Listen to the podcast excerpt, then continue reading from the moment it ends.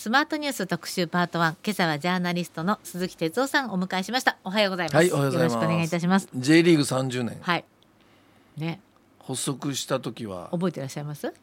いや覚えてますよ。だええだけど僕はもうあ報の道。世代的にええ。は僕はもう J リーグとかじゃなくてサッカー見始めた時はええ。ヤンマーの鎌本とかあですね、はいはいえーメキシコオリンピックですか？三つ、えーいそうそうそうそうそう、ね。それであと三菱がね杉山とかね。あ。で僕福岡に住んでましたからあのー要するに八幡あー八幡製鉄って強かったんですか？つまりまあアマチュアーの、うん。いわゆる社会人リーグえー実業団リーグ。はい。僕のやっぱりサッカーはそこですね。そこですか？だから J リーグなんてもう新しすぎてなんかよくああえーわかんないってそいうかね、してご自身はサッカーじゃなくてテテニスですもんね。いやそうです。だってご主人もそうでしょ。そうですけどテニスそんな派ですから話してる場合じゃないですよ、はいはいはい。もう金曜日からサミットが始ま始まっちゃいますよ。あー本当ですね。まあどどの話題でもいいんですけど。これね、はい。サミットはまあいろんなあのもちろんこの時点で見方があると思うんですね。はい。はい。であのただ僕がちょっとす先週ぐらいから、はい。あのゆったりレポートしてるのはあの今度のサミットのじゃああの注目点とかねあの議題はあなんだろうなっていうことで、まあいろんな人にこう取材っていうか話聞いたりするでしょ？それ外務省のいつもまあ話聞く OB の皆さんのちょっと話をしたしたらあのーまあ実は G7 そのものはそのいわゆるた例えばウクライナのロシアのウクライナ侵攻問題とか、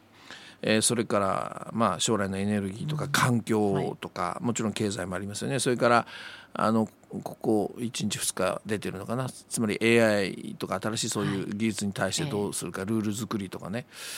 あのなんとなくなんていうのかな。もう方向はまとまりますよって話ですよね、うん。例えば、カンカンガクガクやってもうもうなんかだってウクライナの話なんかは、もう共同宣言の内容までこぼれてきてますよね。よね、うん、だからまああの実は G7 の方はそんなにそのなんていうのかな。まあはい変な言い方だけど何か難しい話ではないだろうというねあのふうに。その僕が取材した OB はそういうふうに言ってて。でそれよりももう一つサミットがあるんだよ。重要なっていう言い方したんですよ、もう一つのサミット、はで僕はそういうあのい言い方言われ方ってすごいあのグッと惹かれるタイプで、ええ。もう一つのとか裏側のとかね。いやただえ何ですか？それはって言ったら実はそのんその同時に行われる日米韓の首脳会議だっていう、この3カ国のね、はい、ユン・ソンニョルさん呼ばれますもんね。そうそうはい招待されるでしょ、ええで G7 じゃないけど韓国も来る。それからあのバイデン大統領もあの来ると。来ないかもっていう話があってねそうそう。岸田さんきっとゾッとしてたでしょういやでもあの時ねなんか僕もえっと思って聞いたけどもその割とねあの外務省のあの現場の人に聞いたんだけどいやあのいつものことですよみたいなこと言ってましたけどね。だからそのあのアメリカのその内政で。そうそうそうそう。必ずこの時期はそういうのがあってね、ええそれでいやあの大統領がいけるのかどう。だから今回はやっぱほら下院が共和党が非常に強いのとかいろいろ揉めてるから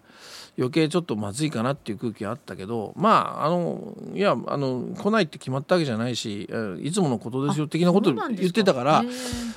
ああじゃあどうなのかなと思ってやっぱりまあ来ることになったんですね。でまあそそれでまあいいとして結局その G7 ではないけれども日米韓の首脳会談も行われる、はい。これおそらく21日の予定なんですけど、はい。それでねその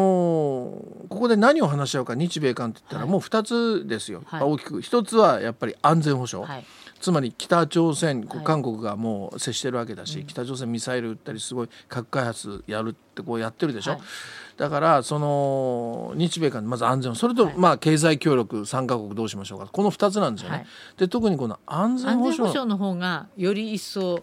大変だったわけですよ。えそれえーななんでですかって言って要するにね4月に先月、ええ。っと、韓国のユン大統領がああアメリカに行って、はいえー国賓招待だ。そうそう、はい。米韓首脳会談をやってるんですね、アメリカと要するに韓国で。でここの中で話し合われたのが実は核うん。核兵器の使用について、はいねで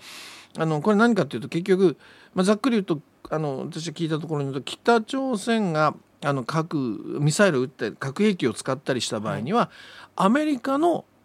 が核攻撃をする。つまり報復としてはい。核を使いますよと、はい、つまり韓国もアメリカの核の傘の下にいると、いると、はい。それでこれをもう明確にして、はい。そしてしかもそのいわゆるあじゃあアメリカが実際に核を使う場合には、韓国とアメリカの中でどういうふうに運用していくかっていうこれからねそういうことも協議するような、まあ、グループも作りましょうと。これあのまあざっくり言うと核共有核の共有というふうに言ってもいいですよね。でアメリカ政府はいやこれ核共有じゃないっていうふうになんか否定はしてるんだけどあのユン大統領の方はこれは実質的な核共有だというふうに言ってるわけですよね。はい。はい。じゃあまあ韓国とアメリカだけが北朝鮮に対して核を一緒に使いましょうっていうならわかるけどこれ日米韓で日本も北朝鮮に対しては一緒にその3カ国一緒に安全保障を考えましょうってことであればじゃあ日本もその核使うことには OK なの？うん。つまり核共有に日本も参加するの、はい。でユン大統領はその協議する運用を協議する核のう運用を協議するところに日本もまあ入るべきじゃないかというような考えも示しているっていう、まあ、あの報道もあって、じゃあ日本どうするんですかという話になりますよね。で北朝鮮が何かやった時に、ええ。じゃあ核をいや日本を参加しないとこういうわけにはいかない。でもちょっと待ってください、うん、岸田さんってこのサミットで核廃絶を訴えるんじゃなかったでしたっけ？いや鋭いその通りです。だから矛盾するわけですよ。つまりあの、ね。核をなくそうと言っていてじゃあ日米韓の首脳会談ではこの北朝鮮に対して核を一緒になんか考えていこうというふうに、すやるのかやらないのか、うん。これやるってなっちゃったらもうおっしゃる通りもうこんな矛盾はない。そうすると広島でやる意味とい意味うか、ね、がなく、うん。ええ。そうすると僕はその後取材するとやっぱり外務省なんかがあれの OB なんか言ってるのはいやこれはあと自民党のそうだ。ベテランも言ってたけども今回の日米韓のそのいわゆる首脳会談では安全保障結束は確認するけどもちろん核には踏み込まないでいくだろう、でもそしたらそもそもこの日米韓の安全保障って何なの？ってそのあまあでも対北朝鮮のその、うん。えー核の問題もあるけれども、うん。結局そこでもう一つ大中国っていうのも話し合われるわけですよね。あります。だから中国だってそのまあアアメリカのね、ええ。がその米韓で核を一緒になんか使う方向に行くと。それからまあもう一つアメリカのあの要するにえ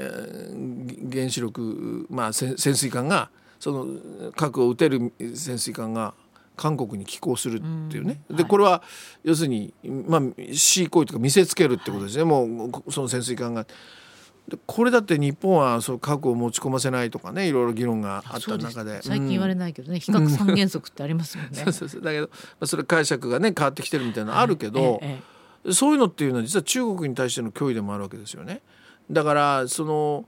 なんか要するに核っていうことが米韓の間で出てきたことによってその一層緊張感が増してる、うん。そこに日本はどういうふうにその関わっていくの？だから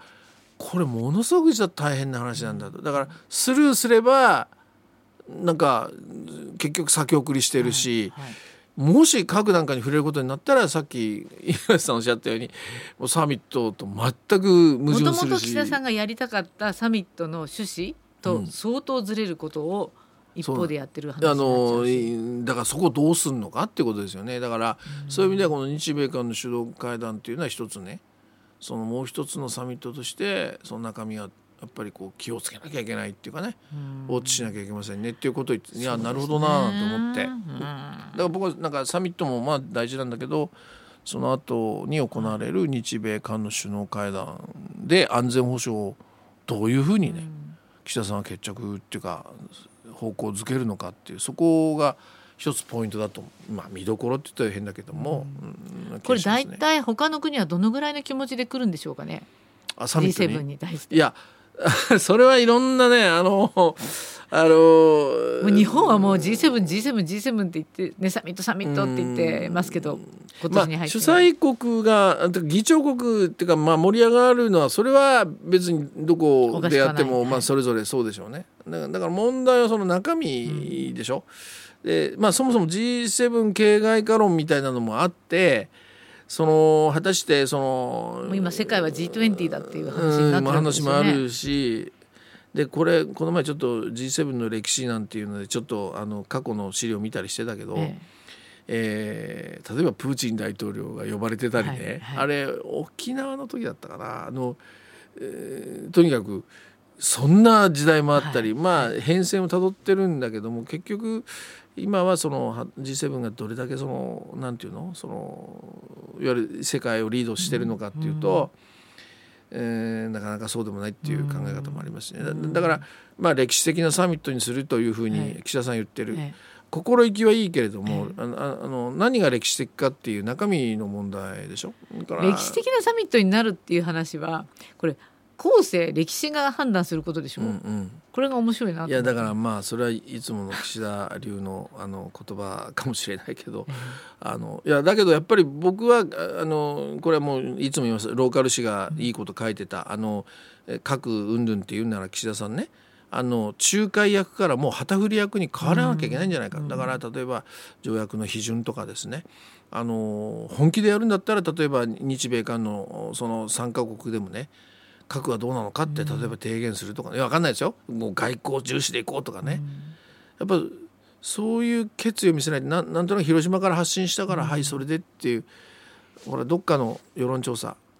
これで核がなくなると思いますかって言ったら60%以上がいや成果はないだろうって答えてるね。そうですね。某テレビ局のね。はい。だからまあ中身ですよ。はい。中身ね、まあ、本当のサミットの進化が今週末そうですはいはいということですね。はい、えー今朝はジャーナリスト鈴木哲夫さんにお話を伺っています。後半も哲夫さんにお話を伺いますのでよろしくお願いいたします。ありがとうございました。はい。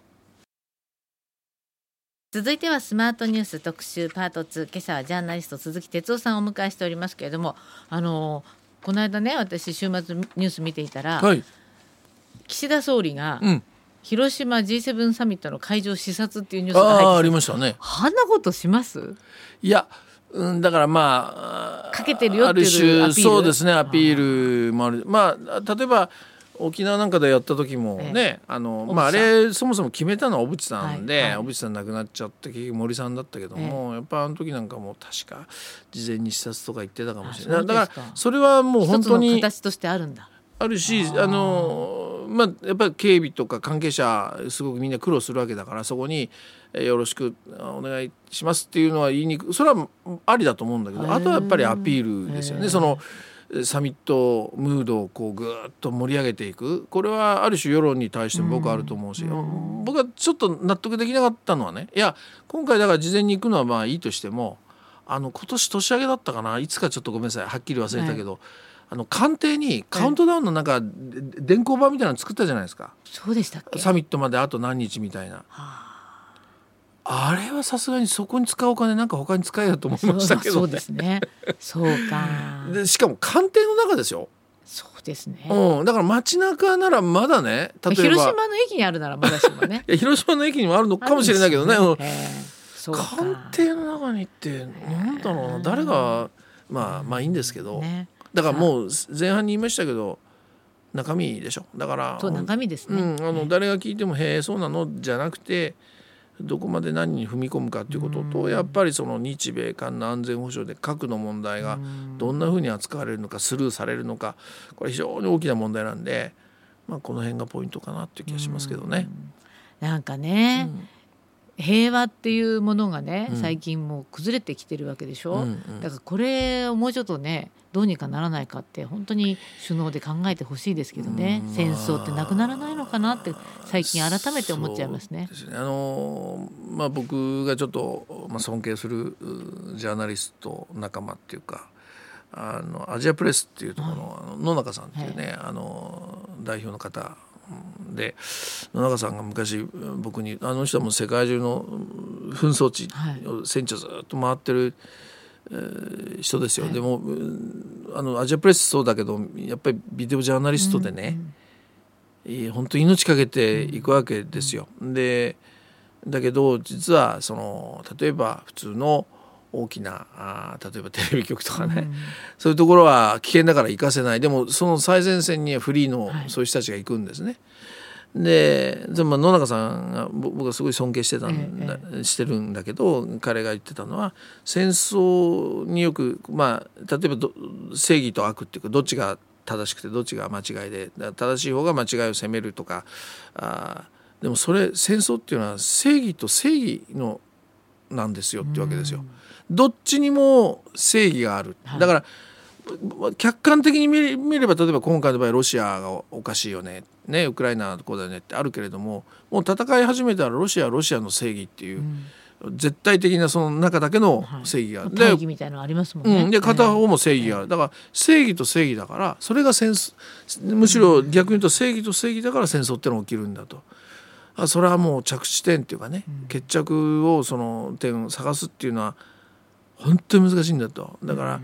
戦争って見てて今回も思いましたけど、うん、始めるのは、うん、まあ簡単っていうか言わないけど簡単に、終わらせる難しさっていうのは本当にありますね。そうですよね。でももう本当になんか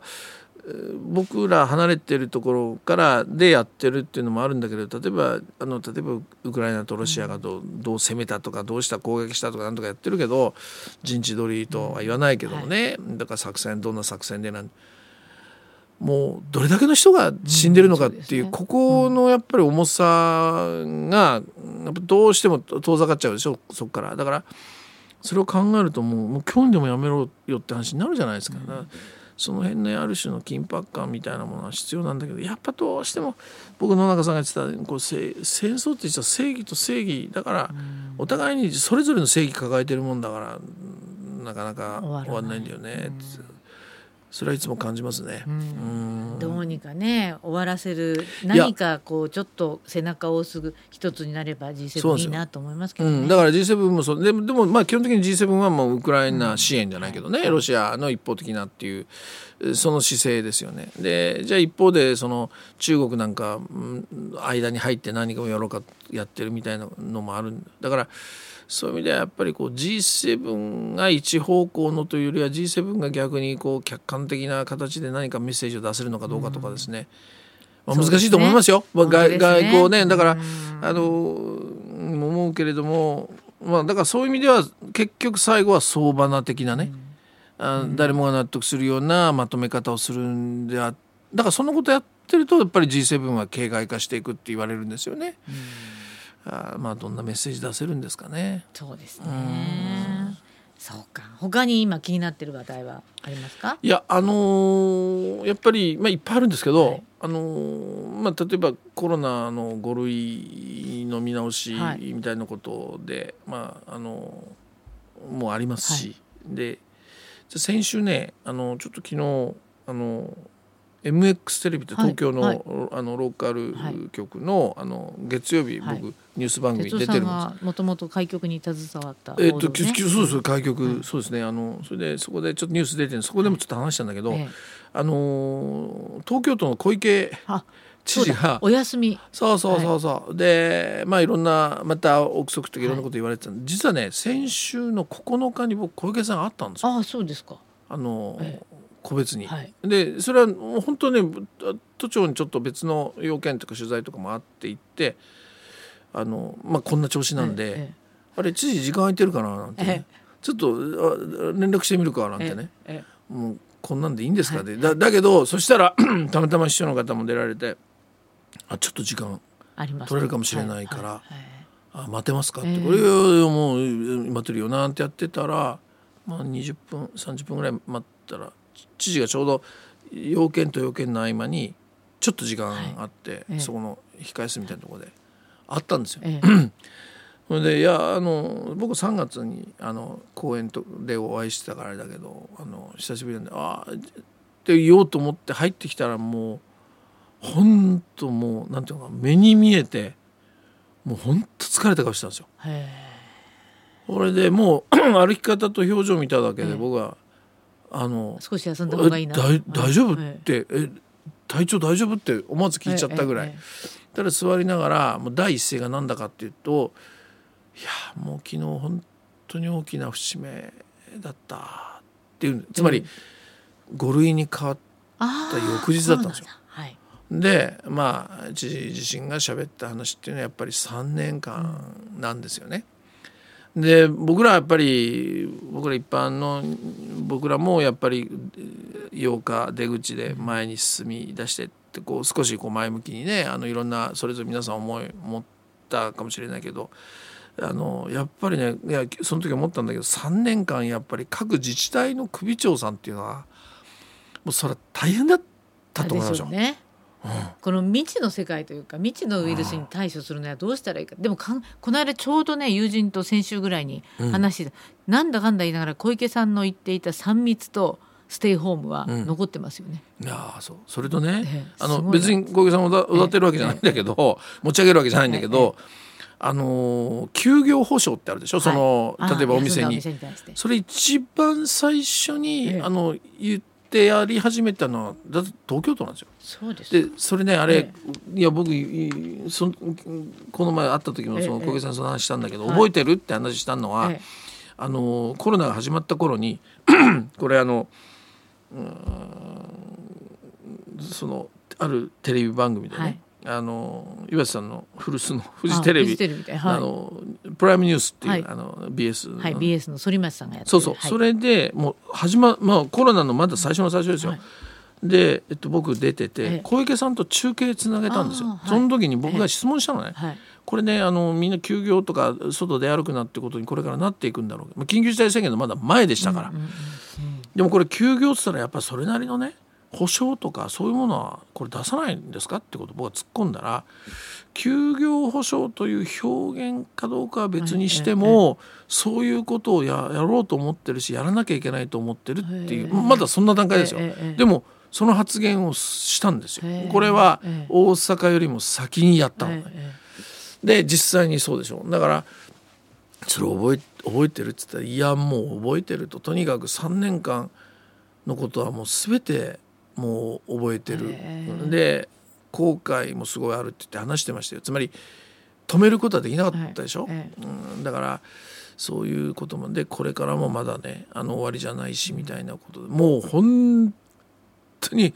ぐだっとしてたから、もう少しあの一日くらい休んだらいいんじゃないの？っていう。たかだか3日しか休まないんですよね。いやそうだからだからねあのいろんなあれあるけどただやっぱり僕思ったのは僕直接会って話したから分かるけど、やっぱりあの5月8日っていう節目はね、行政のトップの人たちあの各自治体のこれどこでもそうだと思いますよ。知事それから市長だって何だそうだけども一つのやっぱり大きな本当に節目だったんだろうな。でで小池さんも言ってたけど終わりじゃないんだと。うん。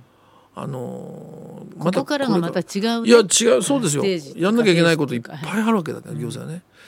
だからもう一回ちょっと気を引き締めるみたいなことは言ってましたけどね。まあそんなちょっとだからあの僕は5類に変わったといってもインフルエンザと同じとよく言うけどインフルエンザと同じではまだ全然ないので。あの医療体制もそうだしそれから薬にしても何にしても値段がその治療費が上がるとか薬の値段が上がるとかいうこと以前にねやっぱりこの感染症とかウイルスそのものがまだわからないとかあるわけだから。だからそこまでやっぱりちゃんと国がフォローする。それからこの3年間苦労した人亡くなった人たくさんいてね。それからまあ会社営業もやっていけなくなって会社閉じちゃった人とか、はい、僕よく言うんだけど学生でもうリモート授業にあれでなどうしても環境に慣れることができないで、うん、えー、まあ、退学なりね、はい、していった学生たちフォローしてあげるとかねいっぱいありますよやること。うん、うんだから、まあ、これも言いたいかな。政治ですもんね。いやそうです政治行政の責任ですよ。そうですね。はい、五類、はい、どうぞ、あとは五十二条。でも、どうなんですか？そう、なんか、そうこう言いながら、あの、もう永田町は選挙モードなんですか？あの、これはね、非常にこう、ちょっと、まあ、取材してて思うのは。ええ確証がないけれどもムードがあるっていう感じですねだからその解散やるぞあるかもよっていうふうにみんなが言うんだけど、ええ、じゃあ実際そのあの本当に選挙に向けて何か動いてるかっていうとその動きが見えない。だから例えば例えばですけど選挙が本当に近ければ自民党のいわゆる選挙の本体プロたちがね職員の人たちとかがもう本当に例えば情勢調査をやってみたり。それからごめんなさい。あの大丈夫ですか？大丈夫です、はい、ごめんなさい。情勢調査をやってみたり、はい、から、まあ、例えば選挙事務所なん、ね、開いたりとか、お金のことやって、そういう動きがまだなんか見えないとかね。うんだからそれからやっぱりベテランの人たちが言うのはこの前の補選ね5つあったけど4勝1敗とは言うけど、中身は相当厳しいんだとか。公明党が今非常にこう、はい、山口代表責任を感じてるってねうん、なんか昨日発言したって、だから今こういう状況の中で公明党も厳しい中で、総選挙にポーンといけるかってなかなか難しい。ということは公明党が自公、ね、連立ですからちょっと選挙を待ってくれなんていう話もあるかもしれない、えだけど岸田さんの周りは支持率も上がってるし、ね。まあ、ある種世界の岸田だからみたいなね。あのででも解散解散って言ってやっぱ求心力出てくるわけですよ、ええみんな総理にこう集中して目がいくでしょ。はい。だからその 解散ムードっていうのはあるけどもどうかな。実質そういう具体的には動いてないっていう感じがしますね。僕今岸田さんは、あのまあサミットの後っていう噂もありましたけれども、うんうんうんうん。今はちょっとまだしばらくこの状態まあで頑張ろうかなと思って解散については総理は嘘ついていいからね。なんかそういうことに必ずね総理の専権事項ですからって誰しもがその言葉をいやあ言います。からのー それはやりたいやるやらないは総理が決めるにしてもねあの選挙の中身を決めるのは有権者ですから、だから僕は言ってるいやあの僕は秋口ぐらいかなと思うんだけど、ええええわかりませんよ、あの本当に岸田さんがやっちゃう可能性もまだあるとは思うけどね僕言うんです。やるならやってくださいと、その代わり全部国民の信を問いましょうねと、うん。つまり去年から言われている防衛費、はい。これを税金でやる、これ財源どうすんの？子育て、えー少子化対策。いろいろメニュー並んでますね。だけどこれ中身あんの？批判的な声多いわけですよね。でこれそもそも財源どうすんの、まあ、財源言ってないんですよ、そうなんですよね。やるやるやるからねって言ってお金どっから持ってくるの？この後の骨太の方針になるものに入ってくるって噂なんでしょう、うんだから財源もセットじゃなきゃおかしいでしょ。だって財源の見通しだけやれないんだから。ね。おかしくないですか？そうですよね。だからその辺物事には予算があってね、そうでしょ、え家計ええ。そうでしょ？え、そういうもんですからね。誰でもそうじゃないですか、ええええ。うん、それからやっぱりあの原発の、ねあその再稼働延長の問題とか、あの実は統一教会もそうですよ。あはい。これもいろいろ問題になってそして法律できたけど、まあ、この辺のやっぱり問題も実は選挙で問われなきゃいけない、いっぱいありますからね争点は、ええだから、ね LGBT とか LGBT とかその辺もねちゃんと見て有全権者は判部はい並べてどうぞ解散してください。でかそれをでも勝つためには隠して解散する。こうなったらもう通り党略自分のための解散これは許せないとこういう話になると思いますよ。そうですか。ですよね。ですね。本当にそう思います、うん。でもまずはきっとサミットまあまあ今はもうサミット一色。一色ですね。冷静に見ましょう。ほだからさっきのあの5類の話じゃないけど、はい。やらなきゃいけないことい。っぱいあるんだから。はい、ありがとうございました、はい。今日はジャーナリスト鈴木哲夫さんにお話を伺いました。またよろしくお願いいたします